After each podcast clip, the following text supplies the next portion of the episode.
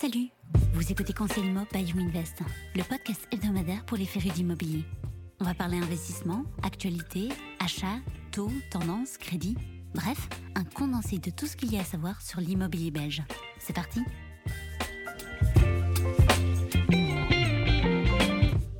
C'est chaque année la même histoire. Janvier marque le début de plusieurs réformes et mesures qui s'appliquent à tous les secteurs. Et l'immobilier ne fait évidemment pas figure d'exception. Aujourd'hui, j'accueille Aurore, juriste chez Winvest, pour faire ensemble le tour d'horizon des principaux changements qui prennent vigueur en 2024. Hello Aurore. Bonjour Laureline.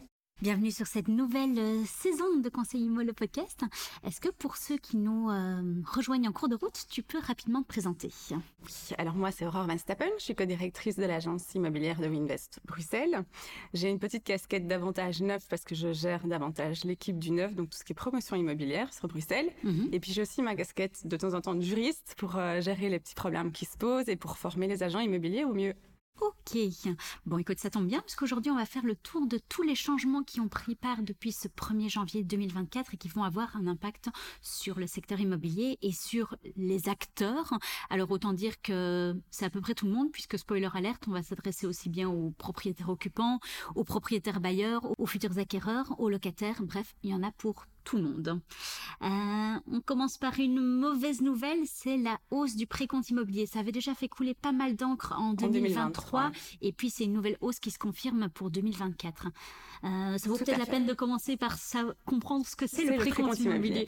Alors le précompte immobilier, c'est un impôt régional qui est perçu sur tous les biens immobiliers. Donc quand vous êtes propriétaire, vous allez devoir payer cet impôt régional. Mhm. Et il est calculé sur base du revenu cadastral indexé du bien que vous possédez. Alors, pour faire peut-être un petit rappel de ce qu'est le revenu cadastral. Donc, le revenu cadastral, c'est la valeur locative moyenne nette sur un an d'un bien immobilier. Alors, Ok. ça veut dire qu'on va prendre la valeur locative du bien immobilier et qu'on va déduire les frais qui sont évalués forfaitairement à 40% pour un immeuble bâti. Mhm. Donc ça va nous permettre d'avoir une idée de cette valeur locative. C'est un revenu fictif parce qu'effectivement, c'est pas calqué sur le- les vrais revenus euh, du bien immobilier. Et donc euh, le, précompte immobilier va être calculé sur base de ce revenu cadastral. Et effectivement, il va encore y avoir une augmentation cette année parce que il y a une indexation et donc ça va ça va évoluer. Et donc c'est pour ça que l'impôt qui va devoir être payé va être un peu plus élevé que les années précédentes. Ok, du coup, si je te comprends bien, chaque bien a un euh, loyer fictif, même s'il n'est pas mis en location. Ouais. Ceci, c'est le revenu cadastral. Ouais. Sur base de ce revenu cadastral, on va le multiplier par un coefficient euh, dénominateur euh, qui va nous donner le précompte immobilier et c'est le précompte immobilier qu'on doit payer chaque année. hein. Que ce soit une personne qui y habite ou une personne qui le loue. hein. Tout à fait. Et puis alors, il y a aussi un petit impact de tout ce qui est communal, etc. Parce qu'il y a des, des décimes additionnelles qui vont devoir être appliquées aussi. D'accord. Et donc, en fonction des communes, ça va varier. Et le montant va varier au niveau des décimes additionnelles. Et j'ai oublié de dire aussi que la- le, le revenu fictif moyen, c'est sur base de 1975. Donc, c'est pas la valeur aujourd'hui. C'est pour ça qu'il faut l'indexer aussi. D'accord. Euh, et donc, c'est pour ça que certains revenus cadastraux peuvent paraître assez bas. Parce Ok. que euh, on les... Puisque c'était une- un revenu de déterminé. 70. Voilà, c'est ok, d'accord. Bon, du coup, euh, une nouvelle hausse. On sait déjà à quelle hauteur elle va être. Ça va tellement dépendre d'une commune d'une euh, et de la région dans laquelle se situe le bien immobilier que c'est un petit- peu difficile de donner un montant euh, très précis aujourd'hui. Et donc, c'est chacun qui va aller devoir voir ce qui a été décidé au niveau communal aussi, quelles sont les décimes additionnelles qui vont être appliquées, etc. Donc, euh, pour moi, c'est difficile de donner un ordre d'idée. Euh, on peut trouver où son revenu cadastral concrètement? Alors, vous pouvez le trouver, il est mentionné généralement dans, dans l'acte d'achat. Donc, Ok. le revenu cadastral non indexé est indiqué dans l'acte, mais vous pouvez facilement le retrouver aussi via MyMinFin, qui est un portail qui vous permet d'avoir plein d'informations sur tous les biens que vous possédez. Euh, donc, il suffit de vous connecter sur le portail, sur cet outil, et vous aurez toutes les informations nécessaires. Ok. Et c'est là aussi qu'on peut trouver finalement le montant de cette euh, future hausse ou, euh, ou pas tout à fait? Hmm. Non, là, il va falloir un peu se renseigner. Et puis, de toute façon, euh, vous allez recevoir un petit courrier bien sympathique. Après, il faut dire qu'au niveau de l'indexation du revenu cadastral, on, est- on sera plus ou moins à 4, euh, 4% euh, D'accord. de mémoire. Donc ça, on peut, on peut déjà en tenir compte. Après, pour les décimes additionnelles, il faudra aller voir effectivement euh, commune par commune. D'accord. Ok. Euh, une autre augmentation qui va avoir lieu et qui impacte le secteur immobilier, c'est celle de l'assurance incendie. Oh oui, mais l'assurance incendie, comme tout, comme je le disais en Mhm, début de mhm. podcast, va aussi augmenter. Euh, Il y, a, il y a de l'inflation, donc c'est vrai que les compagnies d'assurance appliquent aussi euh, une petite indexation, si on peut dire, des, des assurances incendies. Euh, on est aussi aux alentours un peu moins de, de 5%, je crois, euh, 4%, quelque chose comme ça. Donc, donc voilà, après, il faut savoir que les assureurs ne vont pas uniquement tenir compte de cela, ils vont peut-être tenir compte aussi d'autres éléments pour pouvoir un petit peu revoir les primes d'assurance, s'il y a eu plus de sinistres sur une année ou des choses comme ça. Donc ça, c'est aussi des éléments qui vont pouvoir impacter la prime. D'accord. Mais ici, voilà, compter sur effectivement encore une petite augmentation. Comme plein de choses, les prix augmentent, c'est également le cas de l'assurance. Ok, bien noté. Euh, une information qui est tombée dans le courant 2023 et qui va démarrer euh, à partir de 2024, et c'est un changement qui t'impacte particulièrement avec ta casquette 9, c'est euh, la fin de la TVA à 6% qui était d'application pour les démolitions reconstructions. Alors là, tu vas devoir nous donner un peu de contexte.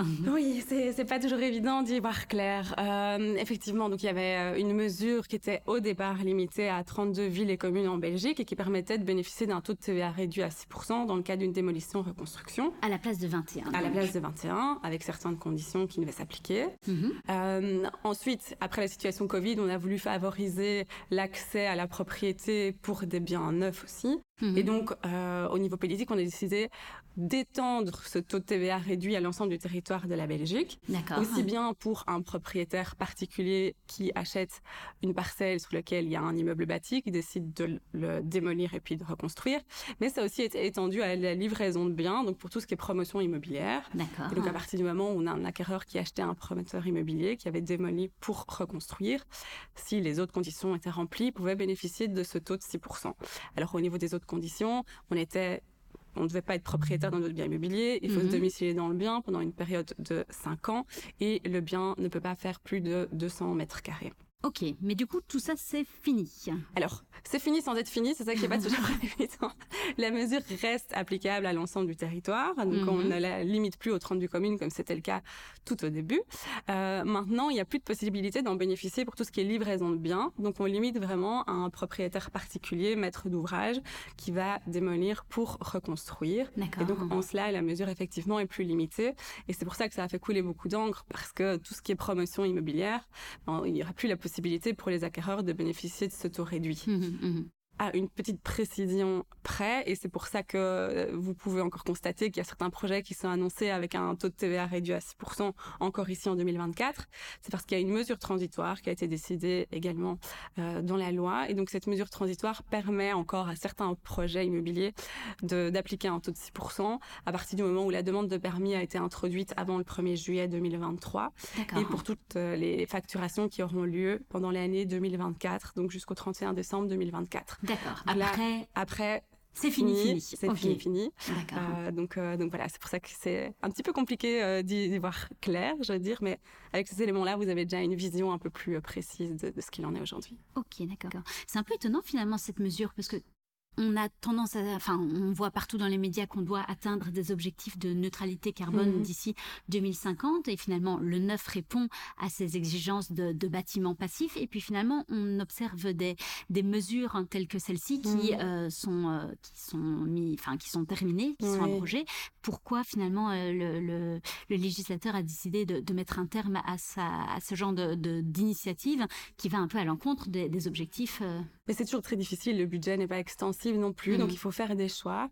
Euh, donc ici, il y a un choix qui a été fait de laisser ce taux applicable à l'ensemble du territoire, mais en limitant les cas dans lesquels c'était d'application. Mhm. Euh, donc, euh, donc voilà, je pense que c'est vraiment plus pour une question de budget et de pouvoir se dire que entre guillemets, on va rattraper un petit peu de budget et un petit peu d'impôts ici, en tout cas en partie, et pour pouvoir le, le réinjecter ailleurs autre part. Mais voilà, c'est une question d'équilibre. Oui, comme Mais toujours. c'est hein. vrai que du coup, ça. Certains ne peuvent plus bénéficier de cette mesure et de ce taux de TVA réduit et avaient peut-être la capacité, entre guillemets, d'acheter un bien neuf avant avec le- la réduction de taux de TVA et que ce ne sera plus le cas aujourd'hui Mhm. dans, dans des grosses promotions. Donc euh, oui, ça aura un impact. Ok, d'accord. Euh, fin 2023, ça marque aussi la fin de l'interdiction pour les propriétaires d'indexer leur loyer. C'était une mesure à la base qui était temporaire et c'est vrai que dans le secteur immobilier, on avait plutôt tendance à dire qu'elle allait être prolongée de Mhm. nouveau pour essayer de- d'atteindre ces objectifs de neutralité carbone. Et puis, à la surprise, euh, je vais dire euh, pas générale mais presque, finalement cette mesure a pris un terme euh, un an après qu'elle ait été édictée, donc euh, aux alentours de quoi, septembre, octobre, hein, Oui, oui c'est bien ça. Après, ça dépend un petit peu en fonction des régions, parce que la Mhm. Législation est régionale, et donc les textes variaient et les entrées en vigueur, et donc euh, euh, le, le délai d'un an euh, différait un petit peu en fonction de la région. C'est vrai qu'il y a eu un gel de l'indexation des loyers Mhm. à partir du moment où le bien n'avait pas un bon PEB ou ne disposait pas de PEB. C'était Euh, quoi encore l'objectif? L'objectif, c'était vraiment de réduire tout ce qui était charge et à partir du moment où ben voilà, on sait que les coûts de l'énergie ont énormément augmenté à un mhm. moment. Donc, pour essayer de réduire un petit peu la, charge qui devait être payée par les locataires, on s'est dit, on va limiter l'indexation du loyer parce qu'on sait qu'il y a effectivement euh, pas mal qui va devoir être payé au niveau euh, énergie. Et si mhm. c'est un bien qui n'a pas un bon PEB, eh bien, on va quelque part essayer de, rétablir un petit équilibre et de, de gagner un petit peu là-dessus. C'est pour qu'il ne soit euh, pas deux fois deux fois impacté, effectivement, avec l'augmentation des coûts d'énergie. Euh, donc voilà, c'est vrai que c'était une mesure temporaire qui a duré mhm. un an, qui pouvait être prolongée, mais aucune des, régions n'a décidé de prolonger cette mesure-là. D'accord. donc, donc voilà, c'est fini pour le moment, c'est un politique. Et du coup, pour pour les propriétaires, comment ils peuvent désormais procéder? Parce que j'imagine qu'ils peuvent pas hein. récupérer récupérer ce qu'ils n'ont pas gagné pendant un an. Ça, n'aurait pas de sens. C'est un peu compliqué. Maintenant, les méthodes de calcul sont aussi différentes d'une région à l'autre. Comme toujours. Hein donc c'est un peu compliqué. Généralement, il y a des facteurs de correction qui vont être appliqués effectivement en fonction aussi de la catégorie PEB du bien qui est occupé. Euh, donc il y a des petits outils de calcul qui ont été euh, qui ont été faits par les différentes régions pour permettre de, voilà de, le calculer facilement, je vais dire pour les propriétaires.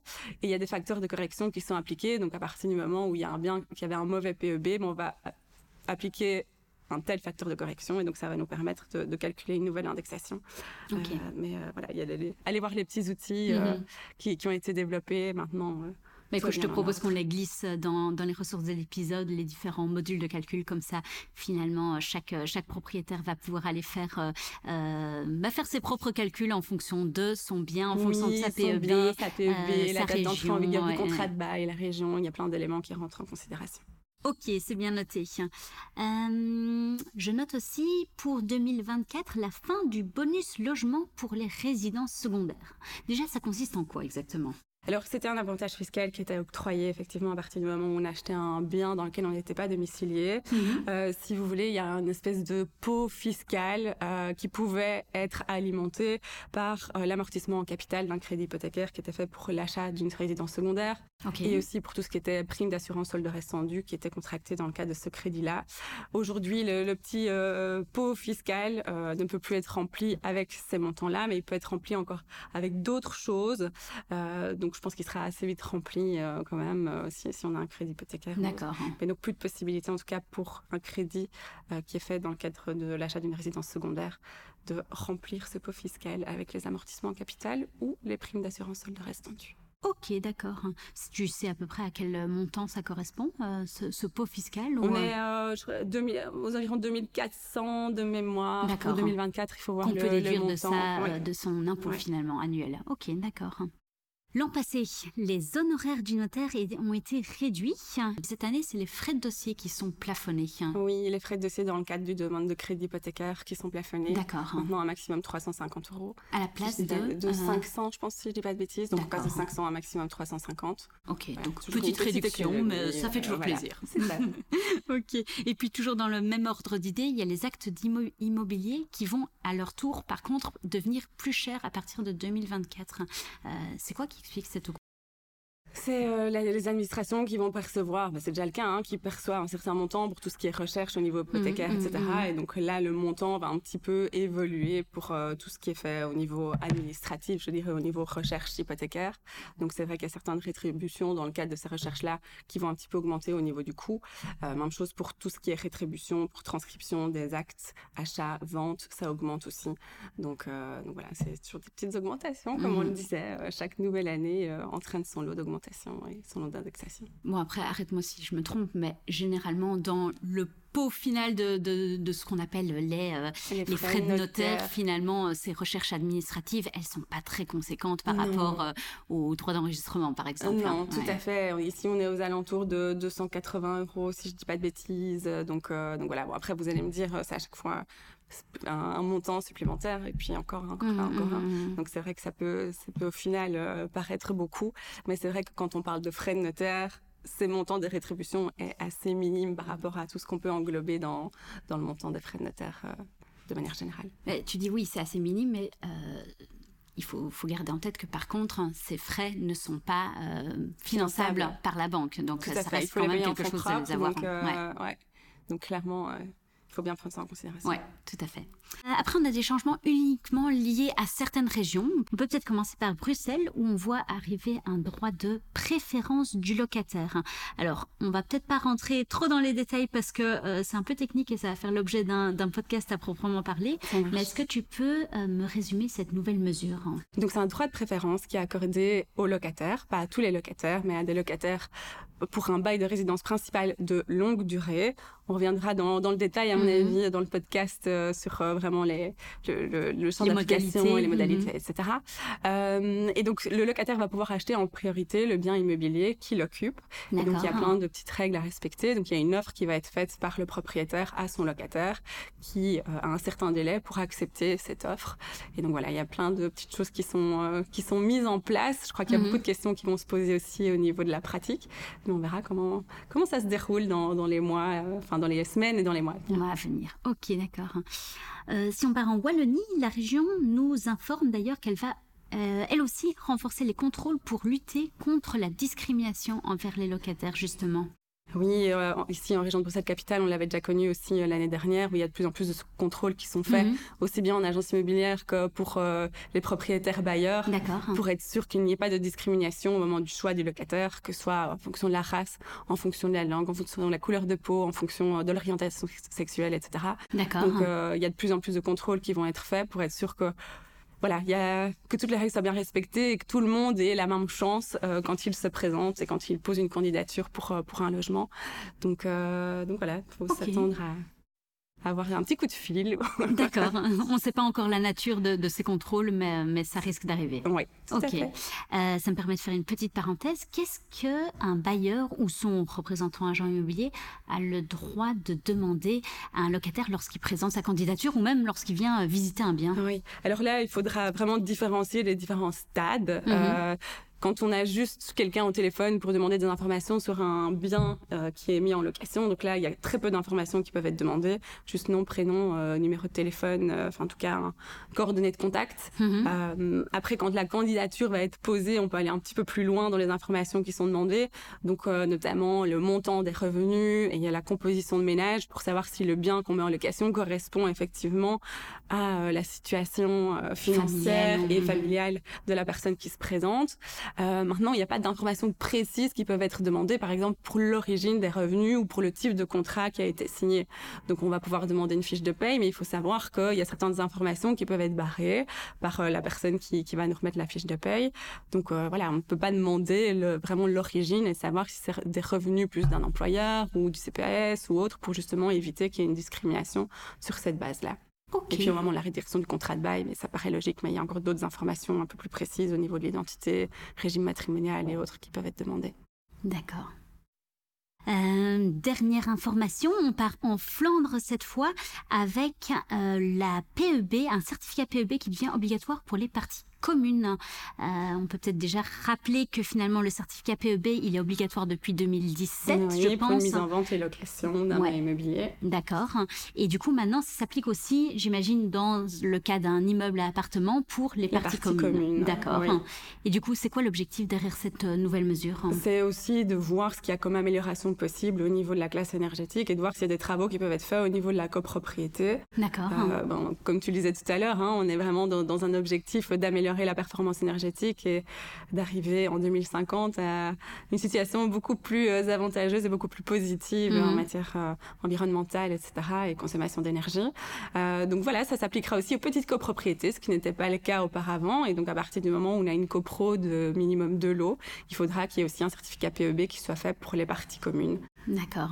Et du coup, si je suis le propriétaire d'un appartement dans une copropriété, je me tourne vers mon syndic si jamais je dois vendre mon, mon immeuble, hein, enfin mon, bien dans l'immeuble. Oui, il faut s'adresser au syndic, voir s'il y a déjà du coup un, un, certificat PEB qui a été fait pour les parties communes ou pas. Si c'est pas le mhm. cas, ben alors il faudra effectivement euh, contacter un certificateur qui se chargera de le faire, mais c'est le syndic qui prendra le relais et qui transmettra toutes les informations nécessaires pour que le certificateur puisse émettre un certificat, voilà, en établissement, en établissant pardon l'état de la toiture, savoir si les façades ont été isolées, etc., etc. Ok, d'accord, c'est super clair. Euh, je ne sais pas s'il y a d'autres euh, nouvelles. De mon côté, j'ai fait le tour. Je ne sais pas si toi, tu euh, identifies des nouveautés qui ont eu lieu ou qui vont arriver dans le courant de 2024. Non, je pense qu'on a... a déjà fait. On a déjà fait pas mal de choses. Un bon point, super. Un tout grand merci, Aurore. Merci à toi, Laureline. Voilà, c'est tout pour aujourd'hui. J'espère que vous y voyez plus clair parmi ces bonnes, mais aussi ces moins bonnes nouvelles. On reste évidemment disponible pour répondre aux éventuelles futures questions. Et quant à moi, je vous retrouve la semaine prochaine.